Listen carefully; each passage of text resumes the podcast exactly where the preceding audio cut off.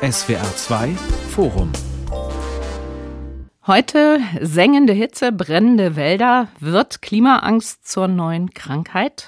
Am Mikrofon ist Doris Maul. Griechenland und Süditalien sind in diesem Sommer regelrechte Glutöfen. Anderenorts, wie etwa zurzeit in China, fallen ungewohnte Wassermassen vom Himmel.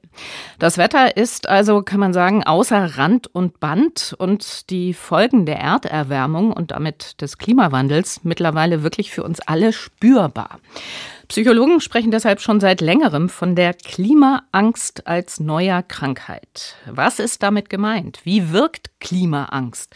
Und was kann dagegen helfen? Darüber möchte ich in diesem SWR2-Forum diskutieren mit Axel Bojanowski, dem Chefreporter Wissenschaft bei der Tageszeitung Welt, mit Werner Eckert, dem Leiter der SWR Umweltredaktion und mit Professor Dr. Mazda Adli. Er ist Psychiater, Stressforscher und Chefarzt der Fliedner Klinik Berlin. Herr Adli, Sie sind nicht nur Chefarzt der Fliedner Klinik Berlin, sondern auch Leiter des Forschungsbereichs affektive Erkrankungen der Klinik für Psychiatrie und Psychotherapie der Charité Universitätsmedizin Berlin. Und Sie sagen, Klimaangst ist keine Krankheit, aber Klimaangst kann krank machen. Was heißt das genau? Also wir erleben in unseren Sprechstunden seit geraumer Zeit immer mehr Menschen, denen der Klimawandel Angst bereitet, den Hitze, gerade in unseren Städten Stress bereitet. Und das sind zwar an sich keine Erkrankungen, sind aber absolute Risikofaktoren dann für psychische Erkrankungen wie Depressionen, Angststörungen oder andere Belastungserkrankungen. Werner Eckert, der Klimaforscher Mujib Latif hat 2022 das Buch Countdown veröffentlicht, in dem es um die Dringlichkeit des Handelns gegen den Klimawandel geht. Und darin warnt er unter anderem, Zitat, verharren wir nicht in sinnlosen Debatten oder in Angststarre. Deshalb die Frage, ist Klimaangst gefährlich für die Sache des Klimaschutzes Ihrer Meinung nach? Na, Angst ist nie ein guter Berater und führt auch niemanden zu engagiertem Handeln. Insofern ist Angst für sich genommen sicher nichts, was den Klimaschutz voranbringt. Da wäre es viel wichtiger, dass man Mut aufbringt. Den braucht es nämlich. So einfach ist das Unternehmen nicht. Herr Bojanowski, ich habe es ja schon eingangs gesagt, also Brände in Südeuropa, Brände auf Rhodos, in Kanada auch, Temperaturen über 40 Grad, über 50 Grad in Teilen der USA. Außerdem sind in China gerade mindestens 20 Menschen durch Starkregen und Überflutungen ums Leben gekommen. Das heißt, die Extremwetterereignisse sind fast an der Tagesordnung. Können Sie also nachvollziehen, dass viele Menschen über Klimaangst klagen?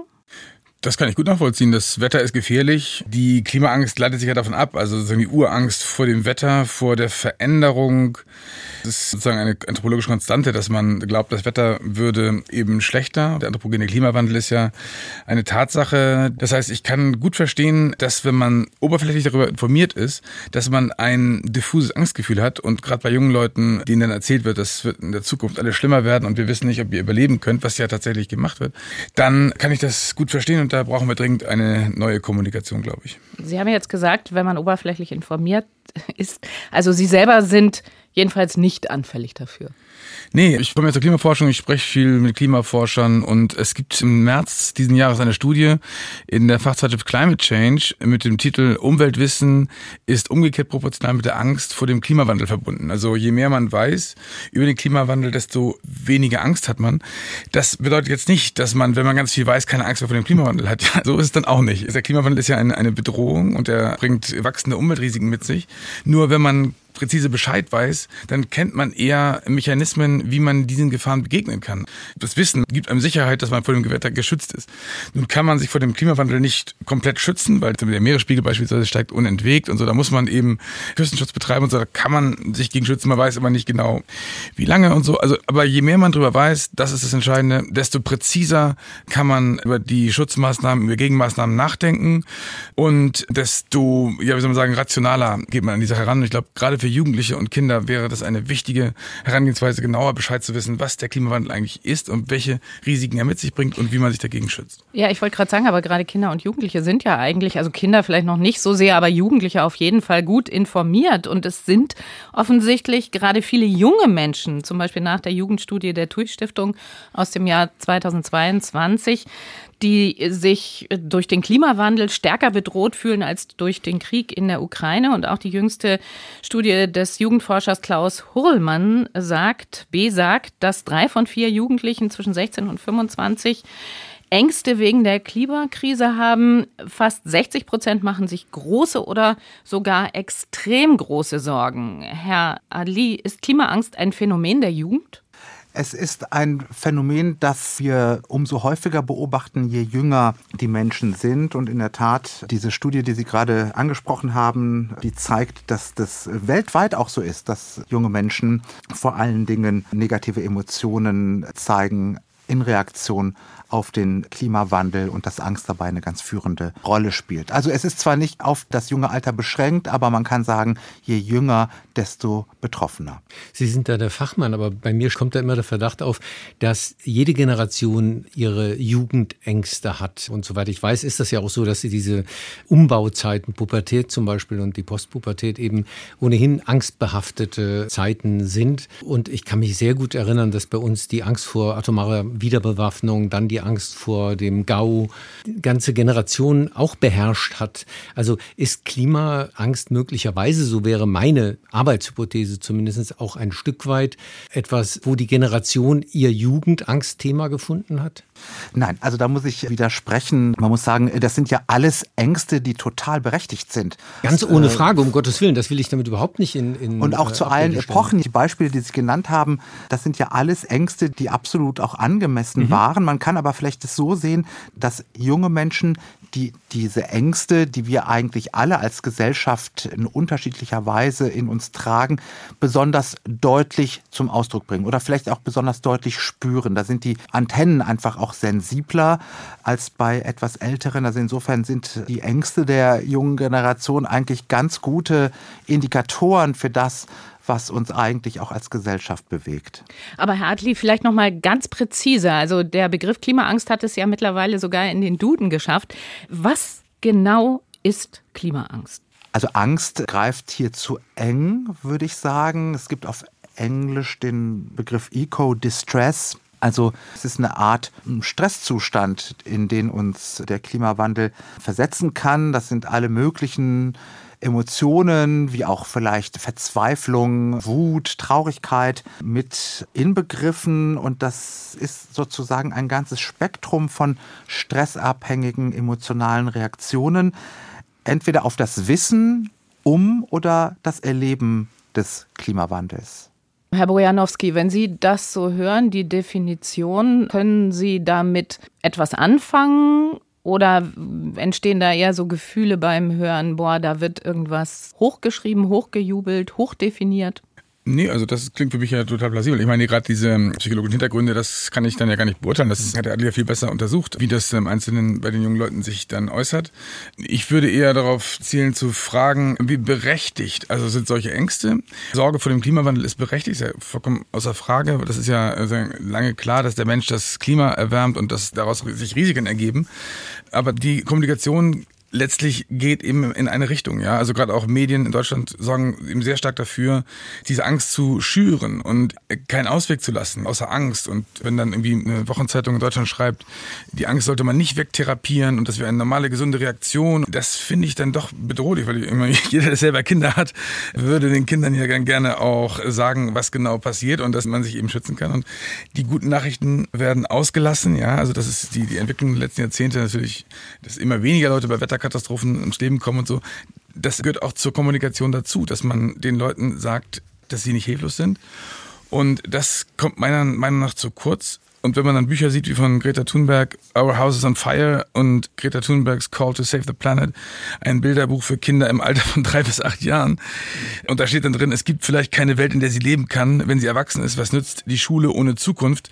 Also solche Bücher finde ich natürlich wirklich gefährlich. Das ist dann wirklich Geschäfte machen mit der Angst von Kindern. Ja, das sind Auswüchse, die, die ich verurteile. Also ich finde die Frage, die in Ihrer Antwort jetzt drin steckte, nämlich wie berechtigt ist Klimaangst? Also angesichts der realen Entwicklung Entwicklungen, die muss man natürlich schon diskutieren. Da geht es ja darum, inwiefern die Entwicklung der letzten Monate wirklich derart außergewöhnlich, qualitativ neu, dramatisch und bedrohlich sind.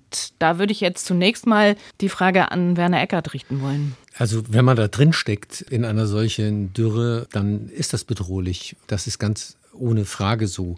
Und es gibt, denke ich, genug Evidenz, dass das mehr wird, dass die Tendenz gerade zu Dürrewellen weitergeht. Und das ist natürlich eine für die Gesellschaft der Welt bedrohliche Situation, weil es Konflikte, die ohnehin da sind, verschärft.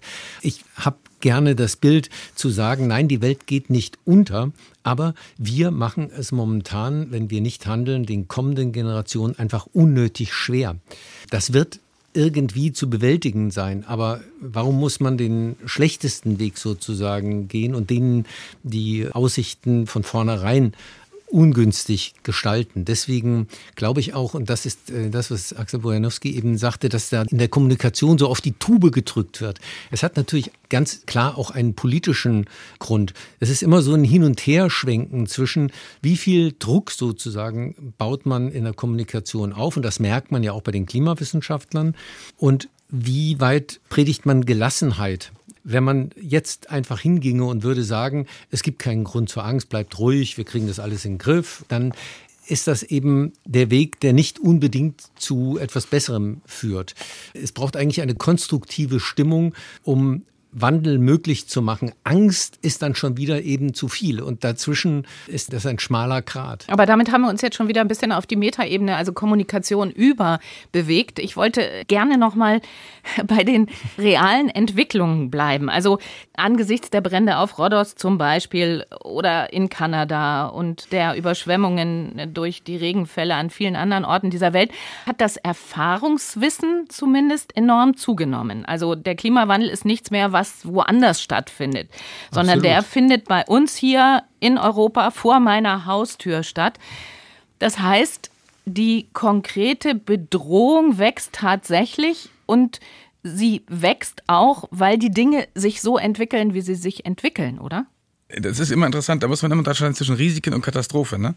Also der UN-Klimabericht und der UN-Klimarat, die diagnostizieren eben die Risiken. Also beispielsweise das Risiko für Starkregen nimmt eben zu, weil warme Luft mehr Feuchtigkeit halten kann. Das Risiko für Waldbrände nimmt zu. Interessanterweise nehmen Waldbrände aber ab. Und das ist, finde ich, immer ein wichtiger Punkt. Um den Waldbrände Leuten nehmen ab? Waldbrände global sind stark auf dem Rückzug. Der Trend ist, ist abnehmend. Und das ist, darf man nicht falsch verstehen. Ne? Das liegt nicht daran, dass der Klimawandel keinen Einfluss hätte, sondern der Klimawandel, der verschärft das Waldbrandwetter in vielen Gegenden. Aber das bedeutet nicht gleichzeitig, dass es dann auch mehr Waldbrände gibt. Weil der wichtigste Effekt ist natürlich der, wie die Menschheit sich darauf vorbereitet auf Waldbrände. Also werden Waldbrände schnell eingedämmt? Wie ist das Waldmanagement? Ne? Und wie geht man mit Waldbränden um? Das ist immer der entscheidende Faktor. Der Klimawandel verschärft Risiken, aber ob es aus einem Risiko eine Katastrophe wird, das ist eine ganz andere Frage. Und man darf keine äh, Dichotomie aufstellen, sagen, es ist entweder der Klimawandel oder gar nicht, sondern der Klimawandel ist immer da. Also der Klimawandel ist das neue Wetter. Wir haben ein neues Wetter. Ne? Also der verändert das Wetter weltweit und auch in Deutschland. Äh, und damit bestimmte Risiken, also Hitzerisiko ist zum Beispiel ganz eindeutig auf den mhm. Klimawandel zurückzuführen. Das ist auch in Deutschland ganz klar verschärft worden. Aber auch darauf, ne, also Hitze muss man nicht sterben, das muss man dann auch mal den Kindern sagen. Also wenn es heißer wird, heißt es nicht, dass du verbrennst, dass irgendwie ein Waldbrand dich verbrennt. Und in beispielsweise den arabischen Ländern, da ist Hitze kein Risiko, weil es überall Klimaanlagen gibt. Finde ich wichtig, ne? dass man Leuten sagt, ja. es, die Risiken verschärfen sich. Gleichzeitig muss man dann damit umzugehen. Auf der anderen Seite wäre es wichtig, eben den Klimawandel zu bremsen, indem man CO2-Emissionen reduziert. Aber da muss man eben auch auf den Zielkonflikt hinweisen. Ne? Das ist eben nicht so, wie es manche darstellen, die Frage des guten Willens, sondern es geht darum, ein Menschheitsdilemma zu lösen zwischen günstiger Energie und Klimaschutz. Das klingt jetzt aber so, als könnten wir alles irgendwie dann beherrschen. Und das, glaube ich, ist nicht der das Tenor nie, des nee. Weltklimarates, sondern. Nee, Wetter kann man nie ganz beherrschen. Ne? Das ist, naja, also, gut, also die, die Wetter scheint mir ein bisschen Verniedlichung zu sein. Also das sind dann schon Klimaveränderungen, das heißt nicht einzelne Ereignisse, sondern massive globale Trends. Und man kann sich eben auf bestimmte Dinge nur bedingt einstellen, respektive es wird sehr viel zu teuer werden, solche Anpassungsmaßnahmen naja, diese für Frage, alle. Das ist auch eine interessante Moment, Frage. bevor das jetzt zum Dialog genau. wird. Wir wollen auch den äh, Herrn Adli noch dazu holen. Mich würde interessieren, was Sie jetzt gerade gedacht haben, während Sie dem Herrn Bojanowski zugehört haben, der das Ganze, wie der Werner Eckert auch gerade sagte, als relativ beherrschbar dargestellt hat. Also ich habe jetzt verschiedenes gerade gedacht. Zum einen, Sie haben am Anfang darüber gesprochen, wir müssen irgendwie in geeigneter Weise darüber kommunizieren und das finde ich auch. Also wir müssen so über den Klimawandel sprechen, dass die Leute uns nicht schreiend davonlaufen. Denn wir hätten jetzt nichts davon, wenn die einzige Reaktion Verzweiflung und Handlungsunfähigkeit ist, sondern wir müssen vielmehr die Selbstwirksamkeit der Leute stärken. Wir brauchen ehrlich gesagt sowas wie eine gescheite Klimaedukation. Und da sind wir noch ganz weit von entfernt, mit dem Klimawandel kommunikativ so umzugehen, dass jeder und jede sich auch aufgefordert fühlt, etwas zu tun, sich nicht hilflos fühlt, sondern das Gefühl hat, ich persönlich kann etwas dazu beitragen, dass dem Klimawandel etwas entgegengesetzt wird. Und als Psychiater und Psychotherapeut wir wissen aus meinem Fach und insbesondere aus der Psychotherapie schon durchaus, wie man auch in ganz schwierigen Situationen so kommunizieren kann, dass Motivation in den Leuten entsteht, wie man Verhalten verändern kann. Und deswegen haben wir uns auch als Berufsgruppe und als DGPPN auf die Fahnen geschrieben. Können Sie das nochmal kurz äh, ausbuchstabieren?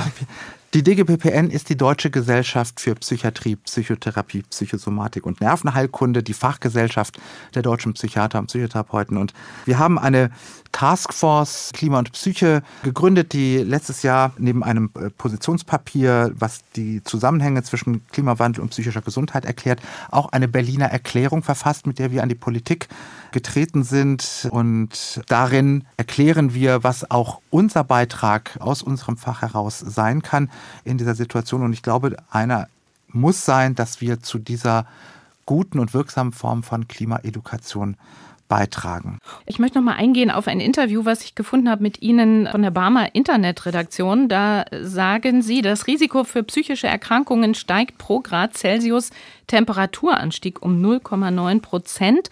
Außerdem führten Hitzewellen zu mehr Vorstellungen in psychiatrischen Rettungsstellen und mehr suizidalen Handlungen. Da habe ich mich gefragt, wie man das herausgefunden hat. Ja, das sind äh, Studien aus unterschiedlichen Teilen der Welt. Der Zusammenhang zu suizidalen Handlungen. Dazu gibt es Studien aus USA, Mexiko und auch finnische Studie gibt es dazu. Die zeigen, dass mit steigender Hitze übrigens nicht nur suizidale Handlungen steigen, sondern auch Rettungsstellenbesuche, psychische Krisen steigen. Mit jedem Grad Anstieg der Durchschnittstemperatur steigt die Rate an, an zwischenmenschlichen Konflikten, auch gewaltsamen Konflikten um vier Prozent. Sogar die Anzahl von roten Karten bei Fußballspielen nimmt zu. Also Menschen werden aggressiver und ich glaube, das kann man auch nachvollziehen. Jeder kennt es ja von sich. Man wird unleidiger, wenn die Temperaturen unerträglich werden oder zu heiß werden. Insofern gibt es da in der Tat mittlerweile eine ganze Reihe von Studien, die den Zusammenhang zwischen wärmeren, heißeren Temperaturen und psychischer Gesundheit respektive Verhaltensänderungen zeigen. Also wenn wir jetzt nochmal anknüpfen an diese Notwendigkeit der Differenzierung. Es gibt ja mittlerweile diverse Bewegungen und Organisationen, die sich für die Sache des Klimas einsetzen. Also wir kennen alle Fridays for Future, es gibt die Scientists for Future und es gibt seit Januar 2022 auch die Psychologists for Future. Das ist eine Initiative von Psychologen, Psychotherapeutinnen und Studierenden der Psychologie. Und eine der Vertreterinnen dieser Initiative, nämlich Katrin Macher, sagt zum Thema Klimaangst, eigentlich ist diese Angst grundsätzlich vernünftig. Das Gefühl der Angst animiere die Menschen zum Handeln. Da habe ich jetzt den Eindruck, das widerspricht dem, was bislang hier gesagt wurde. Also Angst ist ja erstmal ein sinnvolles Gefühl und äh, führt auch dazu, dass wir uns vernünftig verhalten in einer Umwelt, die eben auch Gefahren mit sich bringen kann. Insofern ist das eine Emotion, die die Evolution schon ganz weise so eingerichtet hat. Allerdings wissen wir auch, dass zu starke Angst lähmen kann. Und das ist eine Gratwanderung, wann das Ausmaß von Angst eben so ist, dass ich mich aktiviert fühle und eben aber auch noch nicht gelähmt, noch nicht so bedroht, dass ich in eine Art Freezing-Zustand, auch evolutionär in uns angelegt, gerate, sondern dass ich eben was tue. Und diese Gratwanderung, die will genau bemessen sein. Was sagen die anderen? Also ich will mal Bezug nehmen auf die Umweltbewusstseinsstudie, die gerade vorgelegt worden ist vom Umweltbundesamt. Da sieht man, dass die Sorge ums Klima, um Klimaveränderungen nicht unbedingt dazu führt, dass die Menschen ihr eigenes Verhalten ändern oder auch nur die richtigen Stellschrauben adressieren würden, die zu mehr Klimaschutz führen würden. Also da ist zum Beispiel dann von Plastikmüllverbot die Rede und dergleichen. Das sind eher so Ausweichideen, die man haben kann, als dass das etwas Zielführendes wäre. Und ganz wenig Zustimmung zum Beispiel finden ganz praktische Dinge wie Tempolimit. Darüber kann man trefflich diskutieren, aber es ist ein praktisches Ding. Oder auch die Verkleinerung von Wohnraum. Also wären Sie damit einverstanden, den Wohnraum zu verkleinern, auch eine probate Maßnahme, der immer höhere pro Kopf Quadratmeter Wohnraum-Trend führt ja auch zu steigenden Energiekosten zunächst mal. Also da gibt es überhaupt keine Zustimmung für. Und das zeigt, wie, wie sehr hier die Angst auf der einen Seite, die Sorge und die Bereitschaft, etwas zu tun oder zu handeln oder auch nur zu identifizieren und zu akzeptieren, wo Handlungsfelder sind, sehr weit auseinanderfällt. Also das Gefühl der Angst animiert die Menschen nicht wirklich zum Handeln. Offensichtlich hier nicht. Sengende Hitze, brennende Wälder, wird Klimaangst zur neuen Krankheit? Das ist das Thema heute in diesem SWR2-Forum mit dem Psychiater Master Adli, dem Wissenschaftsjournalisten Axel Bojanowski von der Welt und dem Leiter der SWR-Umweltredaktion Werner Eckert.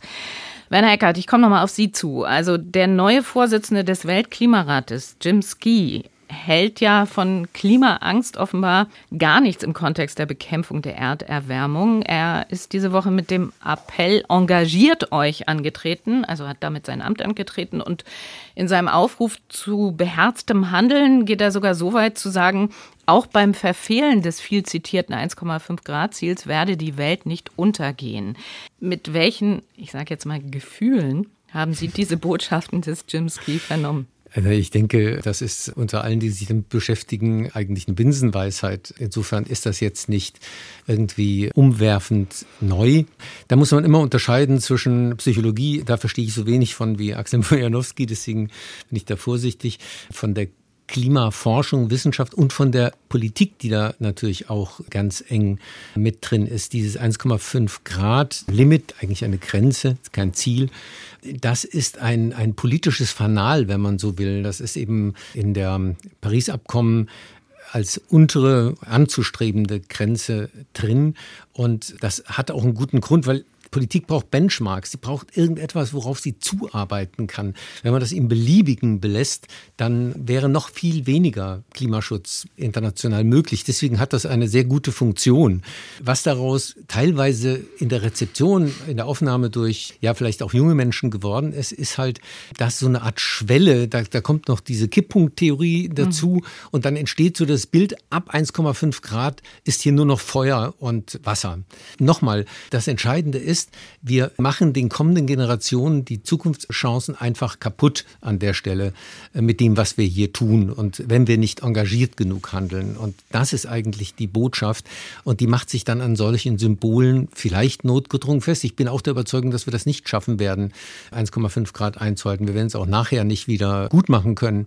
Aber es lohnt sich eben der Kampf um jedes einzelne Zehntel. Herr Adli, mit welchen Gefühlen haben Sie Ski zugehört? Naja, also im Prinzip müssen wir dafür sorgen, dass wir uns alle motiviert fühlen, etwas zu tun und nicht die Hände in den Schoß zu legen und nicht aufzugeben.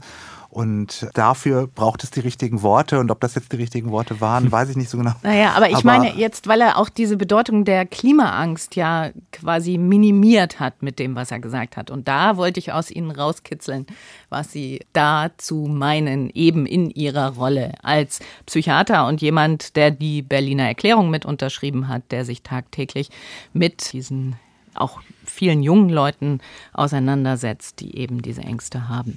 Also die, die Angst gehört dazu. Und die Angst ist auch erstmal etwas, was wir nutzen müssen. Es ist ein Momentum, was man nutzen kann. Und die Angst lässt sich ja auch nicht wegreden, auch nicht dadurch, dass man den Klimawandel jetzt irgendwie anders ausdeutet. Die Angst ist da. Und die lässt sich auch so nicht alleine durch Worte einfangen.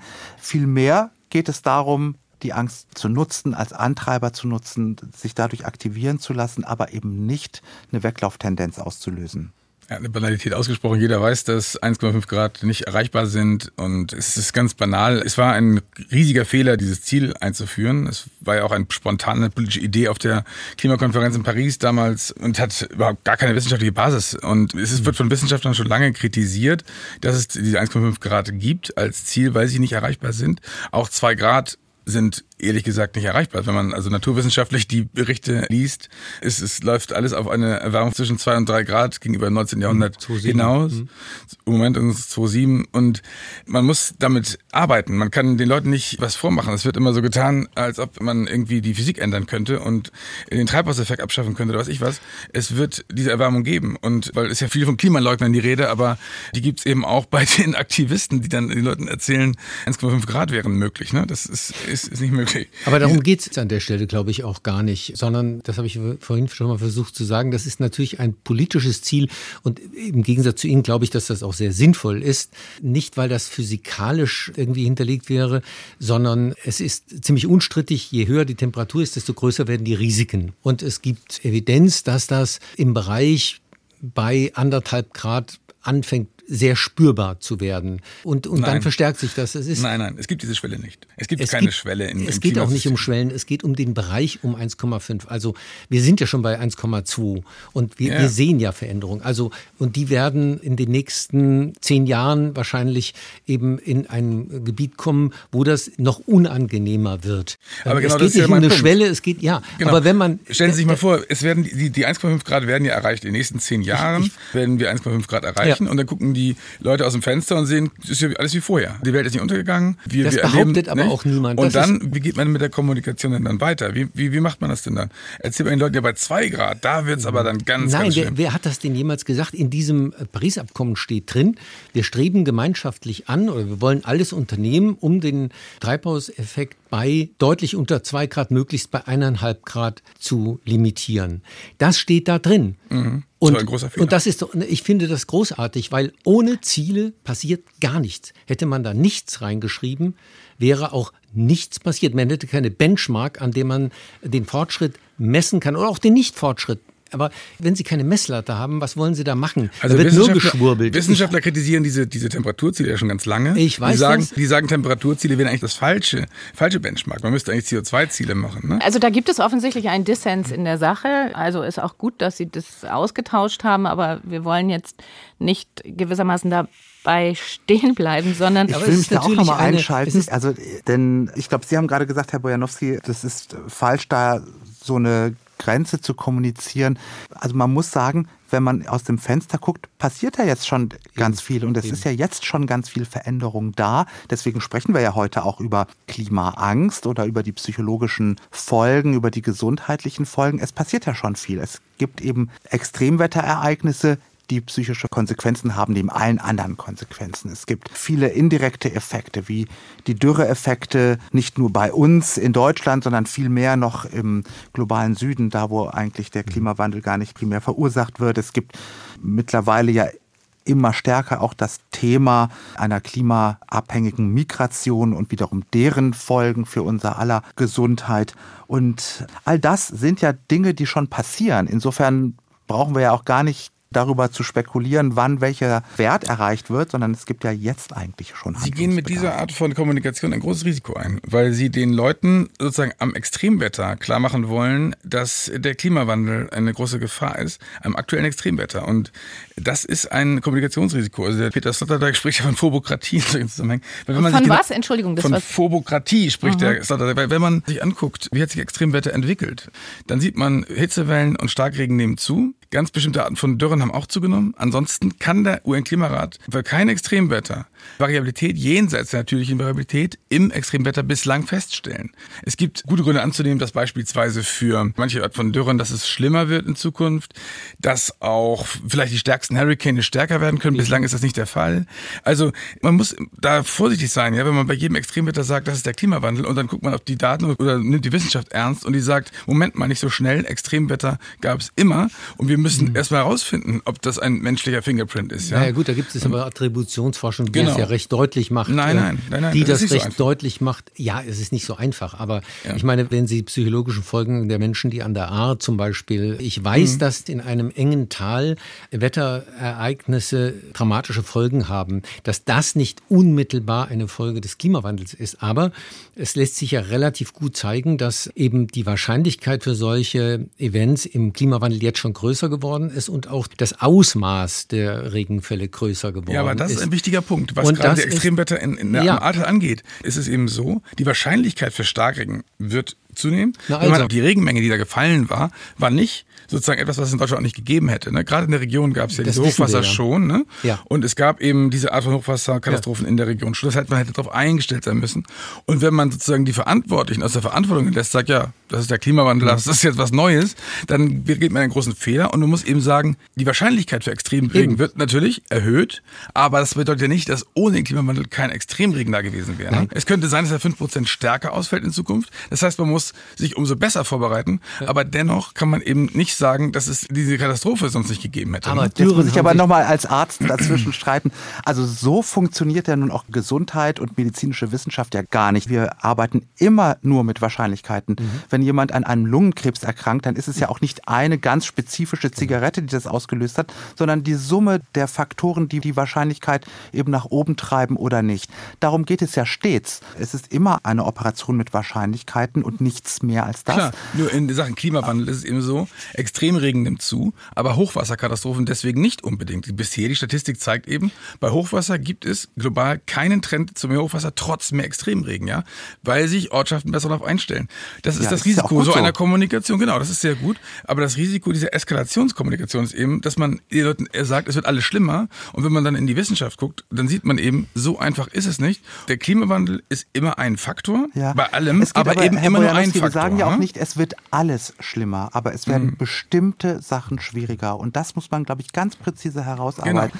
Genau. Ich ähm, finde, das hat äh, unser Problem oder das Problem, das verbunden ist äh, mit diesen ganzen komplizierten Zusammenhängen, perfekt veranschaulicht. Also das Stichwort Kommunikation ist gefallen, Eskalationskommunikation sogar. Vorhin hatten wir es schon von Differenzierung und auch hier ist ja jetzt deutlich geworden, es gibt ein paar Unterschiede in der Wahrnehmung dessen, was tatsächlich real ist. Herr Bojanowski, Sie haben vor kurzem ein Interview geführt mit dem Klimaforscher Joachim Marotzke, Direktor am Max-Planck-Institut für Meteorologie in Hamburg, in dem er, also äh, Marotzke, eine aktuelle Studie zum Kollaps der nordatlantischen Meeresströmungen zitiert und alarmistische Klimawandelwarnungen kritisiert. Mit Differenzierung und Abwägung finde man immer schwerer Gehör, sagt Joachim Marotzke in diesem Interview. Wie lässt sich, woran lässt sich dieser Differenzierungsschwund festmachen? Also anhand konkreter Beispiele.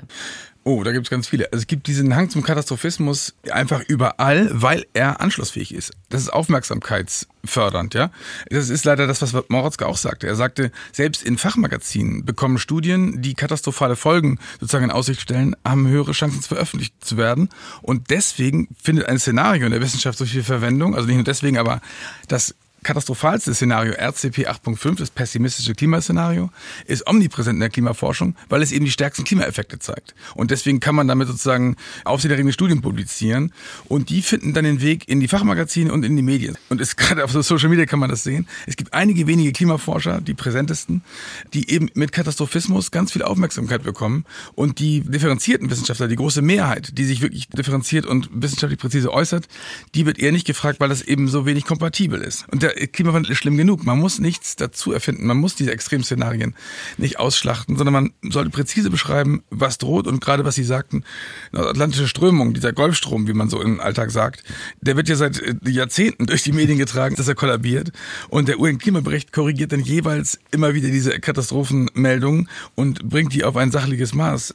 Werner Eckert, ja. welche Rolle spielt tatsächlich falsche Wissenschaftskommunikation, also alarmistische Artikel, die nicht auf Fakten basieren? Na, ist immer die Frage, auf welche welcher Ebene der Alarmismus stattfindet. Also was die Verwendung von Szenarien der Wissenschaft betrifft, finde ich, ist es nicht unvernünftig, dieses Szenario 8.5 zu verwenden, weil das sozusagen das Business as usual ist. Nein, nein, das ist nicht. Doch das Weiterwachstum so. Nein, ähm, also fünfmal mehr Kohle. Das ist nicht Business as usual. Also das ist ein Szenario, das in der Vergangenheit recht gut gelegen hat bei den Prognosen. Nein, also gut, nicht. okay. Gerade nicht, gerade nicht. Das Ja. muss man betonen, das ist wichtig. Weil das ist sozusagen, Ja. da geht die Wissenschaft und die ganze Kommunikation in die falsche Richtung. Das wird in der Wissenschaft seit Jahren kritisiert.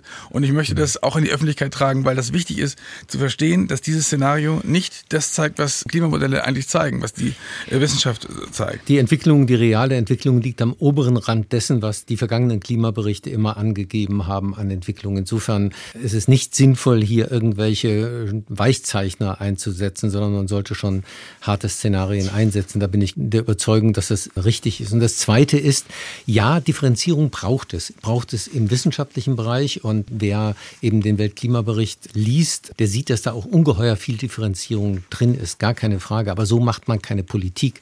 Das ist die andere Wahrheit. Also man kann, wenn man das alles im wissenschaftlichen Bereich diskutiert, so differenziert, wie es dort nötig ist, dann wird gar nichts passieren. Dann wäre dieses Thema immer noch nicht in der Öffentlichkeit angekommen. Das muss man fairerweise sagen. Weil das wäre dann als Thema der Wissenschaftler abgetan worden. Die werden das schon irgendwie lösen. Und das ist nicht so. Und es ist ein hochpolitisches Thema. Bei den Klimakonferenzen der vergangenen 25 Jahre ist ein Umbau der Weltwirtschaft eingeleitet worden. Raus aus den Fossilen hin zu den Erneuerbaren. Und das ist ein Prozess, der hochgradig politisch ist und bei dem äh, sicherlich auch eine Dramatisierung eine Rolle spielt. Aber man muss es als politischen Effekt verstehen und das hat mit der Differenzierung der Wissenschaft nur bedingt zu tun auf ganz vielen Feldern. Das wissen Sie, Herr Bojanowski, wird in der Politik ganz furchtbar grob gearbeitet, einfach weil sie sonst nicht mehr kommunizieren können. Und da gibt Ist ein Problem, da sind wir beieinander. Am Ende fällt einem das immer auf die Füße. Es ist jetzt im Nachhinein schön zu sagen, aber wir hätten es alles differenzierter machen müssen. Dann wäre Klimaschutz nie das Thema geworden, das es heute ist. Herr Adli, jetzt nochmal, um auf die Klimaangst wieder zurückzukommen. Würden Sie sagen, Klimaangst führt andersherum dazu, dass differenzierte Wahrnehmung eingeschränkt wird? Nein, erstmal führt Klimaangst dazu, dass das Risiko für psychische Erkrankungen steigt in der Bevölkerung. Und das ist das, was bei mir dann als klinisch tätiger Psychiater ankommt. Und Klimaangst ist etwas, was uns dazu stimulieren sollte, gute Klimaedukation zu betreiben, um den Menschen eben ein Gefühl von Selbstwirksamkeit zu vermitteln und auch konkrete Handlungsanleitung, was man denn selber tun kann. So geht man eben immer mit Angst um, dass man das Handlungsspektrum der betroffenen Person versucht zu erweitern und ihnen eigene Handlungsspielräume klar zu Also Klimaangst kann lähmen, darüber haben wir gesprochen, aber kann sie auch motivieren? Also gibt es reale Hinweise auf eine mögliche treibende Kraft im wahrsten Sinne, die die Klimaangst entwickeln könnte? Ja, natürlich. Angst ist erstmal etwas auch, was aktiviert, was zu lösungsorientiertem Verhalten stimulieren kann. Deswegen haben wir Menschen ja auch Angst. Das ist eine von der Evolution ganz sinnvoll eingerichtete und auch zunächst mal gesunde Emotion, Angst zu empfinden. Und sie bringt uns, wenn wir das gut machen, auch auf die richtige Spur. Denn die Frage ist ja auch, was können wir denn tun? Was folgt aus all dem? Und da gibt es eine ganze Reihe von Dingen, die wir tun können, um die psychische Gesundheit von Menschen hierzulande und überall sonst auch zu stärken, gerade angesichts der Veränderungen, die der Klimawandel mit sich bringt. Aber sollten wir dann überhaupt das Ziel verfolgen, Klimaangst zu therapieren oder geht es eher darum, sie richtig zu kanalisieren? Es geht darum, sie richtig zu kanalisieren. Als Psychiater bin ich normalerweise dafür da, Ängste zu lindern. In diesem Fall muss ich allerdings sagen, die Angst ist berechtigt. Diese Angst gilt es dann viel mehr zu übersetzen in sinnvolles Handeln, in Präventionsmaßnahmen, in Verhaltensweisen ganz individuell, aber auch von uns als Gesellschaft oder auch als Gesundheitssystem, die dem Klimawandel entgegenwirken können. Und da gibt es auch eine ganze Reihe von Dingen, die wir tun können. Zum Beispiel? Es fängt an damit, dass wir in unseren Städten dafür sorgen, dass es genug Grünflächen gibt. Denn Grünflächen sorgen für Abkühlung, sie wirken urbanen Hitzeinseln entgegen und nicht nur das, das Grün gerät sozusagen direkt ins Gehirn und sorgt dort nach allem, was wir wissen, und wir haben dazu selber auch eine Studie gemacht, sorgt dafür, dass wir resilienter gegenüber Stress werden. Ähm, wir brauchen Maßnahmen, die dazu führen, dass wir weniger Feinstaub ausgesetzt sind. Denn auch da gilt, Feinstaub, das gerät direkt ins Gehirn und sorgt dort für bestimmte Mechanismen, die zum Beispiel dann auch das Risiko für Depressionen oder für Demenzerkrankungen erhöhen können. Es geht darum, die Umweltressourcen, die wir haben, so zu verteilen, dass sie eben auch gerade Menschen zugutekommen, die in besonderer Weise oder schutzloser der Klimaerwärmung ausgesetzt sind, gerade in unseren Städten, die während der Sommerperioden unter Hitzewellen zu ächzen haben. All das sind Dinge, die wir als Gesellschaft schon betreiben können und eben keinesfalls schutzlos ausgeliefert sind. Also Klimaangst kann auch treibende Kraft entwickeln, hatten wir gehört, sind die letzte Generation und Fridays for Future nicht gewissermaßen ein erstes Beispiel dafür, auch wenn die Mittel zum Teil umstritten sind. Also ein Beispiel dafür, wie Klimageängstigte versuchen, Klimagleichgültige wachzurütteln? Herr Bojanowski, Herr Eckert. Mein Eindruck ist, dass es da viel Narzissmus im Spiel ist und so. Also ich halte die letzte Generation für keinen produktiven Beitrag zum Klimaschutz und ich fände es toll, wenn wir jetzt auf das Angstmotivation nochmal zurückkommen mhm. können. Also da wäre es doch toll, wenn man Schüler motivieren könnte, Probleme der Gesellschaft zu lösen. Also wie kann man dem Klimawandel begegnen? Da braucht man äh, Technologie und da braucht man politische Lösungen. Ja, das ist ein Kooperationsproblem. Es geht um Kosteneffizienz, also man braucht Ökonomen dafür. Man braucht dafür kluge, ausgebildete Leute und dann könnte man das lösen. Und da helfen solche, sagen wir mal, narzisstischen Einlassungen eher nicht, finde ich. Also ich glaube schon, dass diese jungen Menschen immerhin zeigen, dass sie sich engagieren, dass sie sich für etwas einsetzen. Das ist etwas, was ich gut finde, ohne die Methoden im Einzelnen immer gut zu finden. Aber richtig ist, es braucht eine positive Wendung natürlich. Es geht ja nicht darum, dass wir keine Energie mehr verbrauchen sollen, sondern eine andere Energie, nachhaltig äh, erneuerbare Energien zum Beispiel. Und die dafür zu mobilisieren, das wäre super, wenn man das erreichen könnte. Was muss passieren, damit aus Klimaängsten eben nicht Depressionen und Ohnmachtschemata entstehen, die dann den globalen Kampf gegen den Klimawandel blockieren, sondern vielleicht sogar sich eine produktive Kraft entwickeln kann aus diesem Gefühl heraus. Da möchte ich noch mal Ihre kurzen Schlussstatements hören. Vielleicht fangen Sie an, Herr Adli. Was entscheidend ist, ist, dass wir das, was wir mit Klimaangst gerade meinen, ernst nehmen. Denn wir haben ja gerade gesehen, auch jetzt das Beispiel der letzten Generation zeigt es, diese Ängste sind ausgeprägt genug, um unser Verhalten, um unser Zusammenleben und auch unseren sozialen Zusammenhalt äh, zu verändern. Das zeigen ja die Beispiele, die tagtäglich auf der Straße passieren. Deswegen sind diese Ängste erstmal ernst zu nehmen und eben nicht wegzutherapieren, wegzulindern, sondern es muss eben darum gehen, daraus einen Handlungskatalog zu entwerfen, der jedem Menschen, jedem Bürger, jeder Bürgerin klar macht, was man selber tun kann, dass man eben nicht schutzlos ausgeliefert ist. Also Stichwort Selbstwirksamkeit erhöhen. Axel Bojanowski. Ja, also man muss den Leuten weiterhin erklären, also finde ich wichtig, dass der Mensch eben die Energiebilanz des globalen Erdsystems auf vielfältige Weise verändert. Dadurch wird es wärmer werden, dadurch werden sich Umweltrisiken verschärfen und dass es gut wäre, eben die Treibhausgasemissionen zu senken, um die Risiken zu lindern. Aber man muss eben auch Ängste ernst nehmen vor dem Umbau der Energieversorgung. Ja? Also wir haben es hier mit riesigen Dilemmata zu tun. Diese Dilemmata muss man beschreiben. Der Energieumbau ist keine Frage des guten Willens, wie ja manchmal so getan wird, sondern das ist eine, eine hochkomplizierte technologische ökonomische Frage. Und die muss man möglichst präzise beschreiben, damit Leute verstehen, dass auch alle Seiten berücksichtigt werden. Ja, also eben auch die Ängste derjenigen, die jetzt glauben, ihnen wird die Energie weggenommen oder es wird alles teurer wegen des Klimaschutzes. Es gibt auf der einen Seite die Kosten des Klimawandels und auf der anderen Seite die Kosten des Klimaschutzes, eine der zentralen ökonomischen Fragen. Da gab es einen Nobelpreis dafür und da wurde eben gefragt, wie weit sollte die Temperatur ansteigen, damit man das Optimum findet. Also ab wann übersteigen die Kosten des Klimawandels die Kosten des Klimaschutzes und da ist damals der Nobelpreisträger Nordhaus bei 3,5 Grad gewesen. Andere haben niedrige Gradbeträge rausbekommen.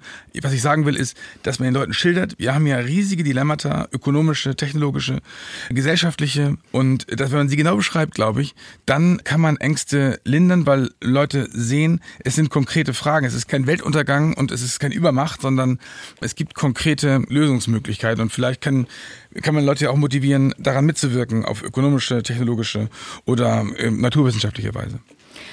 Werner Eckert, Sie haben das letzte Wort. Ich glaube, es ist schwierig, Menschen über Dilemmata und äh, die Komplexität der Dinge wirklich zu motivieren.